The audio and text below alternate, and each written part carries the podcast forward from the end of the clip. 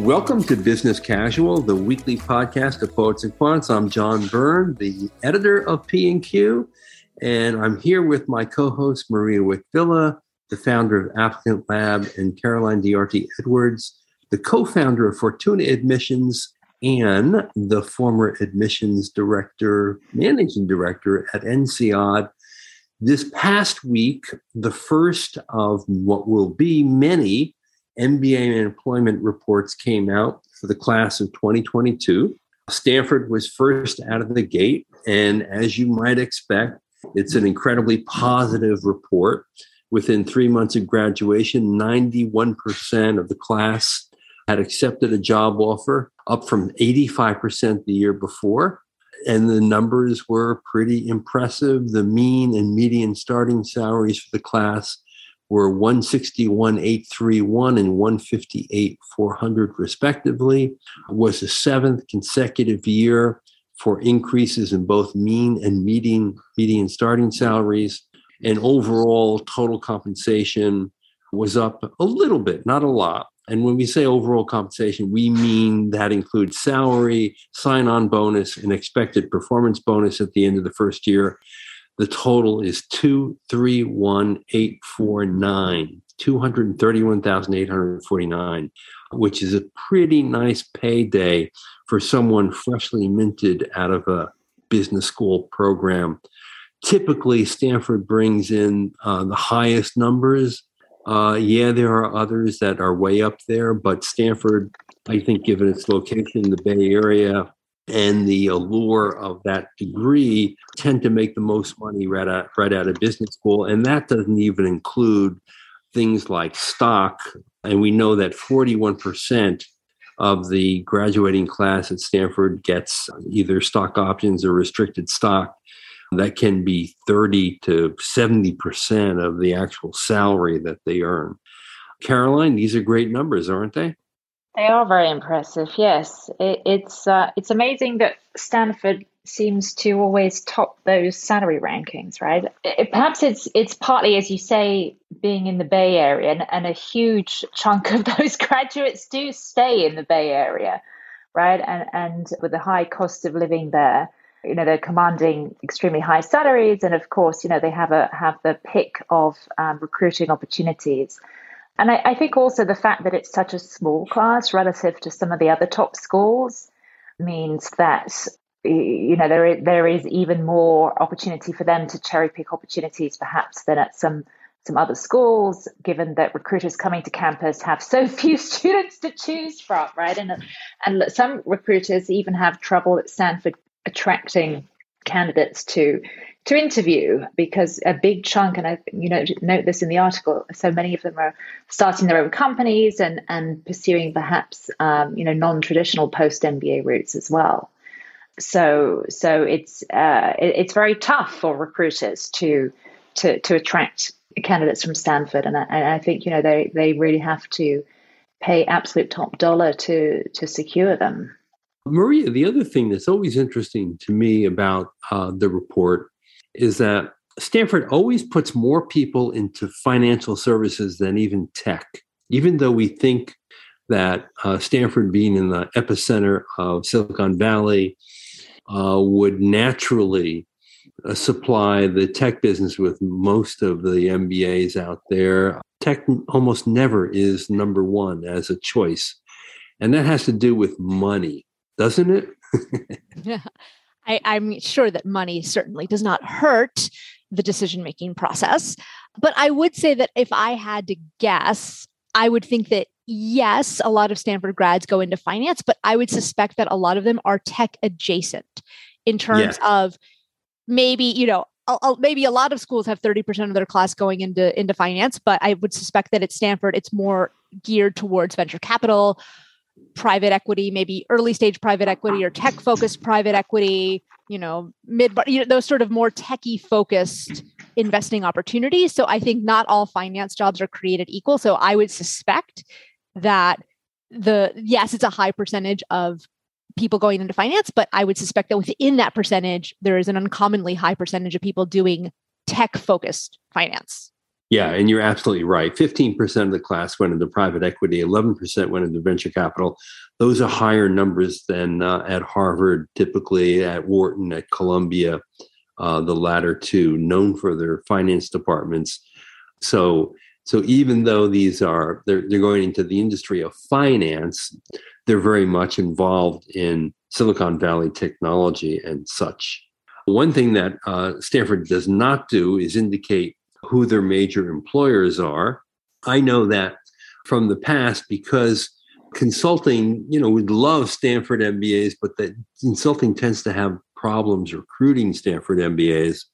Yes, it's the third most popular field or industry choice of Stanford MBAs, but it trails tech and financial services by quite a bit. Why, why do you think, uh, Maria, that that Stanford MBAs tend to be hard to recruit into consulting? Is it the atmosphere? I mean, I, I think I think consulting firms are having issues across many schools because I think that the tech companies in particular have started matching a lot of those compensation opportunities while simultaneously providing a, a much better lifestyle if that's what you want. So I I personally have, have had clients who originally thought they wanted to do consulting when they went into business school and now they're at Google, Microsoft, Amazon because they're making tremendous amounts of money for the age that they are. And and yet they don't have you're not hearing the nightmare stories about the you know 80 hour work weeks and all that craziness that you hear with consulting. So why why would i put myself through the consulting wringer if i could have similar compensation uh, if i go to a tech company yeah, and the other thing is you are soaking up in Silicon Valley uh, this whole culture and atmosphere uh, that people are on the verge of, of, creating something that's exciting and new and different. And it, these are very innovative companies doing cool things. And even though we, we've become less enamored of the tech field, given all the bad publicity regarding privacy and uh, and other issues at some of the prominent firms. I, I think tech still holds a great allure for many MBAs, particularly those in the Valley.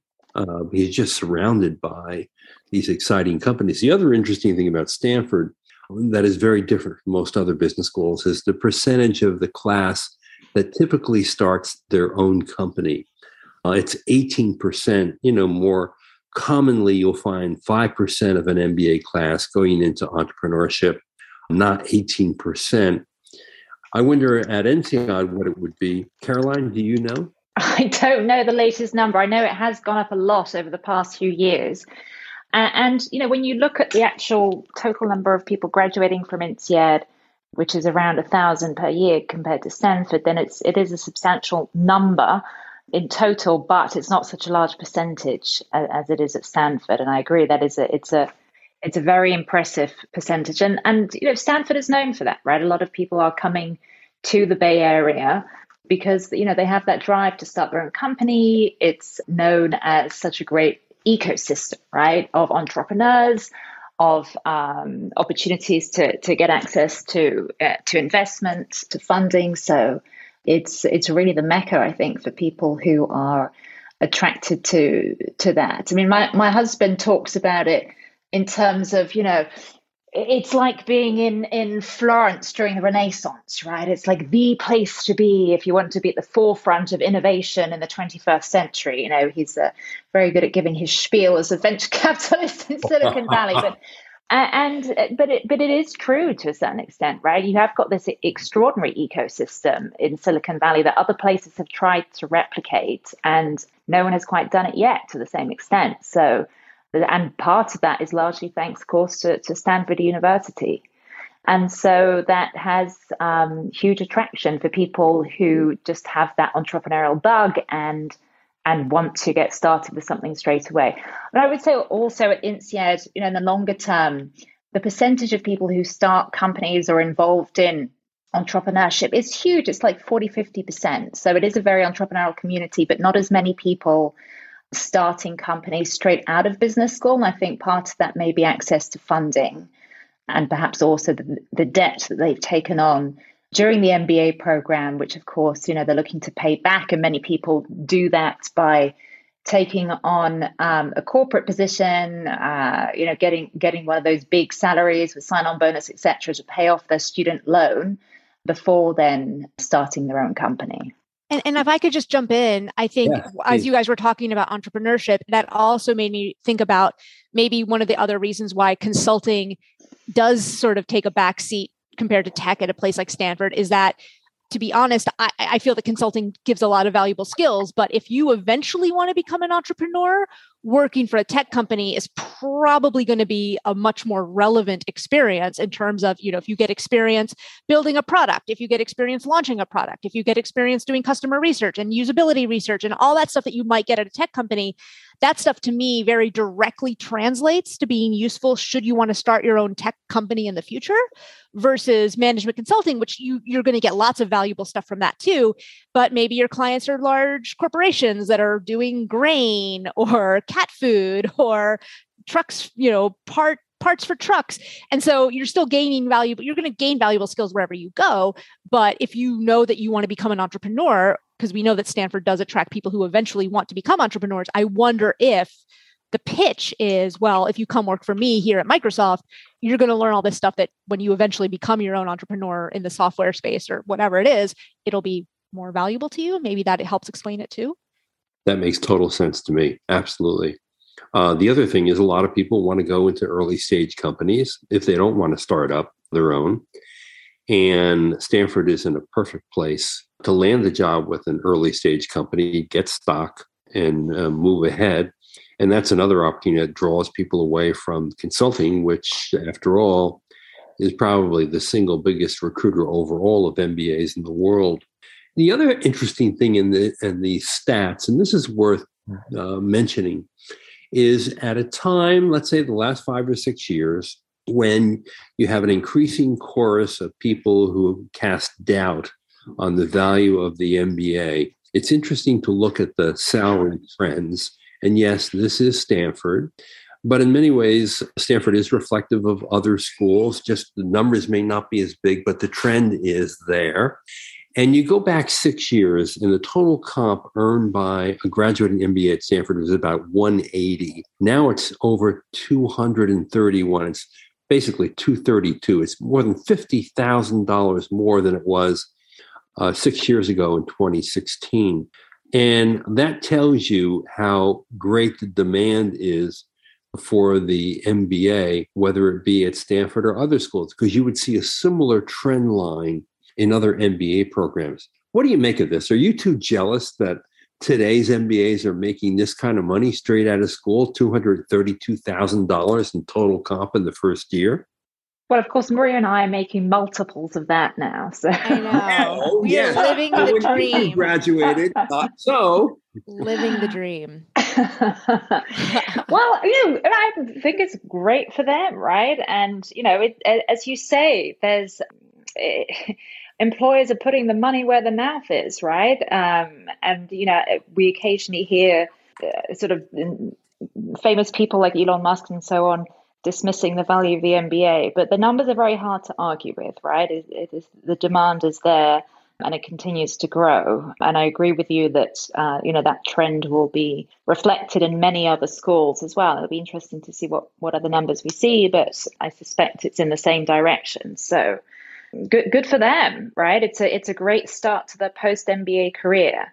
And uh, you know, and and a lot of them are, as we've said, you know, they they've invested a huge amount in their degree. It's very expensive to go to a school like Stanford GSB and forego salary for two years and incur all those living expenses. So you know, it, it's great to see that that investment has paid off. Now, Maria, any envy?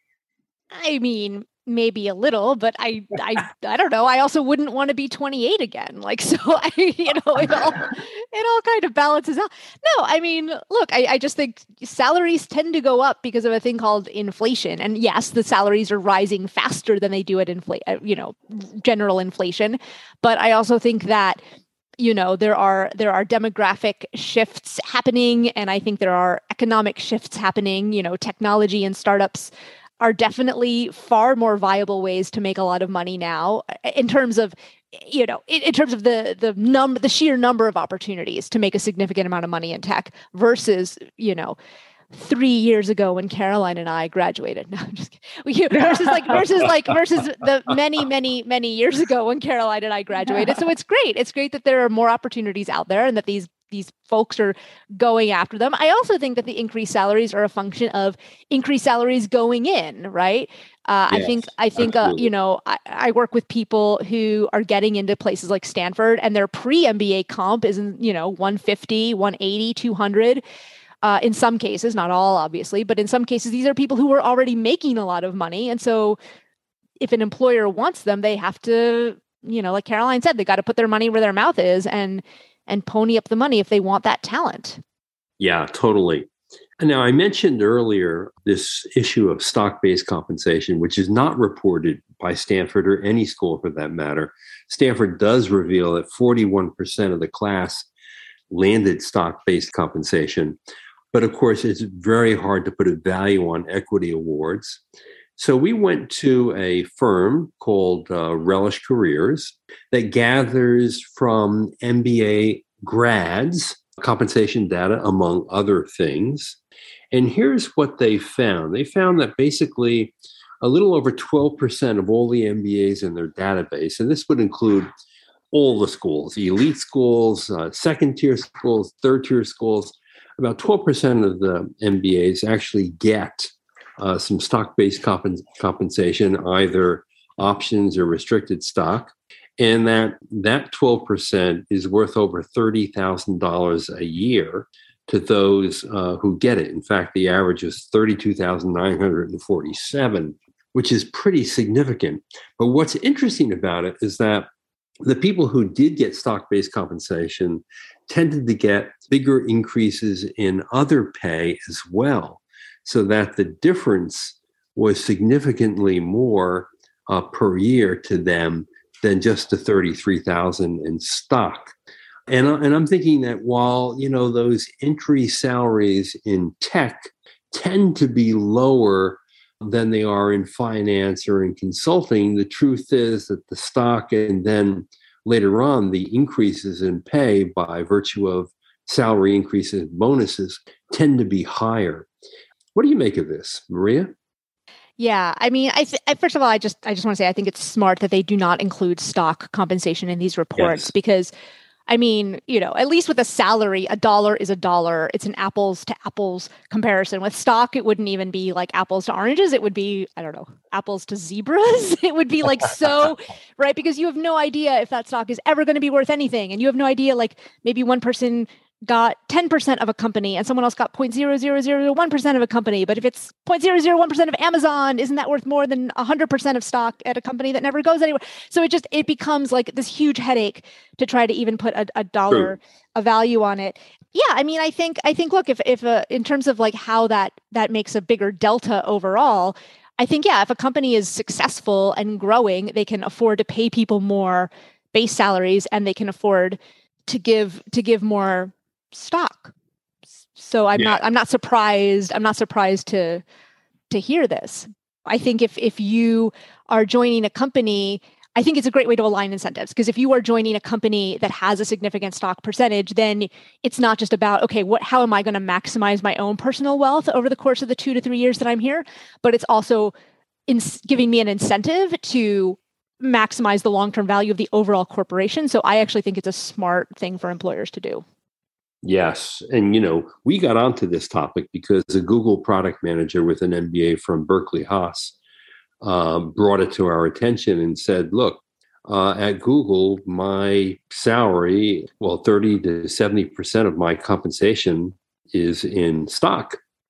And so at, at schools like Berkeley or Stanford in particular, and incidentally, at Berkeley, more than 41% of the MBAs get stock, according to them, is like 43% for some reason, even higher than Stanford. Uh, maybe because fewer actually start their own companies. These schools are vastly underreporting their uh, compensation data for their graduates. But I totally agree with Maria. It's almost impossible to value uh, stock because it's all dependent on when it vests, uh, when you actually cash it in, uh, and sometimes it can be worth little to nothing. Now, the other interesting data that came out of Relish is who is giving stock out to MBAs. Caroline, can you guess who's at the top of that list? oh. It's a quiz. Well, yeah, I, I, would have thought it was you know, one of Google. That's my best guess. Okay, well that's that's not far from the truth because Amazon is number one. Amazon. Accenture, this is really weird, is number two. Google is three. Microsoft is four. Wayfair, which has had a big appetite for MBAs, but is really in the e-commerce game, is is next, with Adobe, Intel, Genentech, Oracle, and Airbnb, uh, all uh, players in awarding their MBA stock, um, which is pretty fascinating. I mean, overall, you just got to say, look, the pay for MBAs has never been higher. It's at record levels. Uh, yes, some of this is inflation, but ask any person who works for the man who gets those two and a half percent uh, pay increases every year. Uh, looking at these numbers, how satisfied they are with their pay increases in light of inflation. And I don't think they'll be all too that happy. So there you have it. And of course, Caroline and Maria aren't envious at all, really, because they make so much money doing what they do that this is just a drop in a bucket for them, right?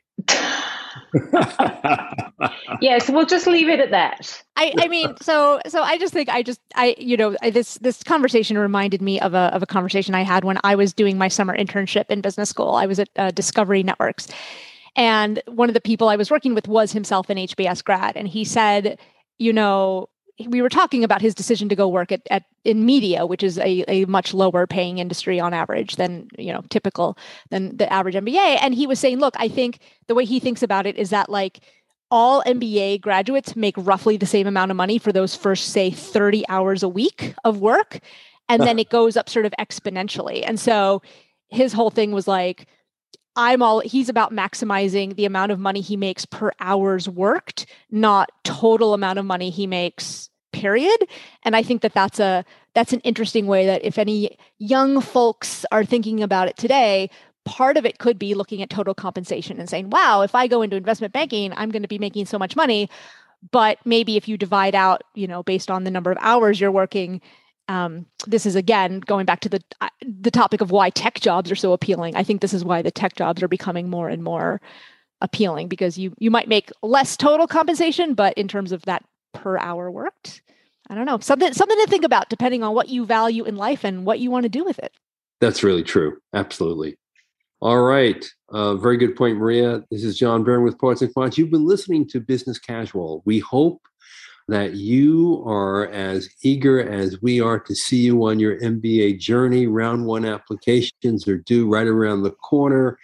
Uh, and we're talking about those career outcomes that um, make the MBA degree so valuable.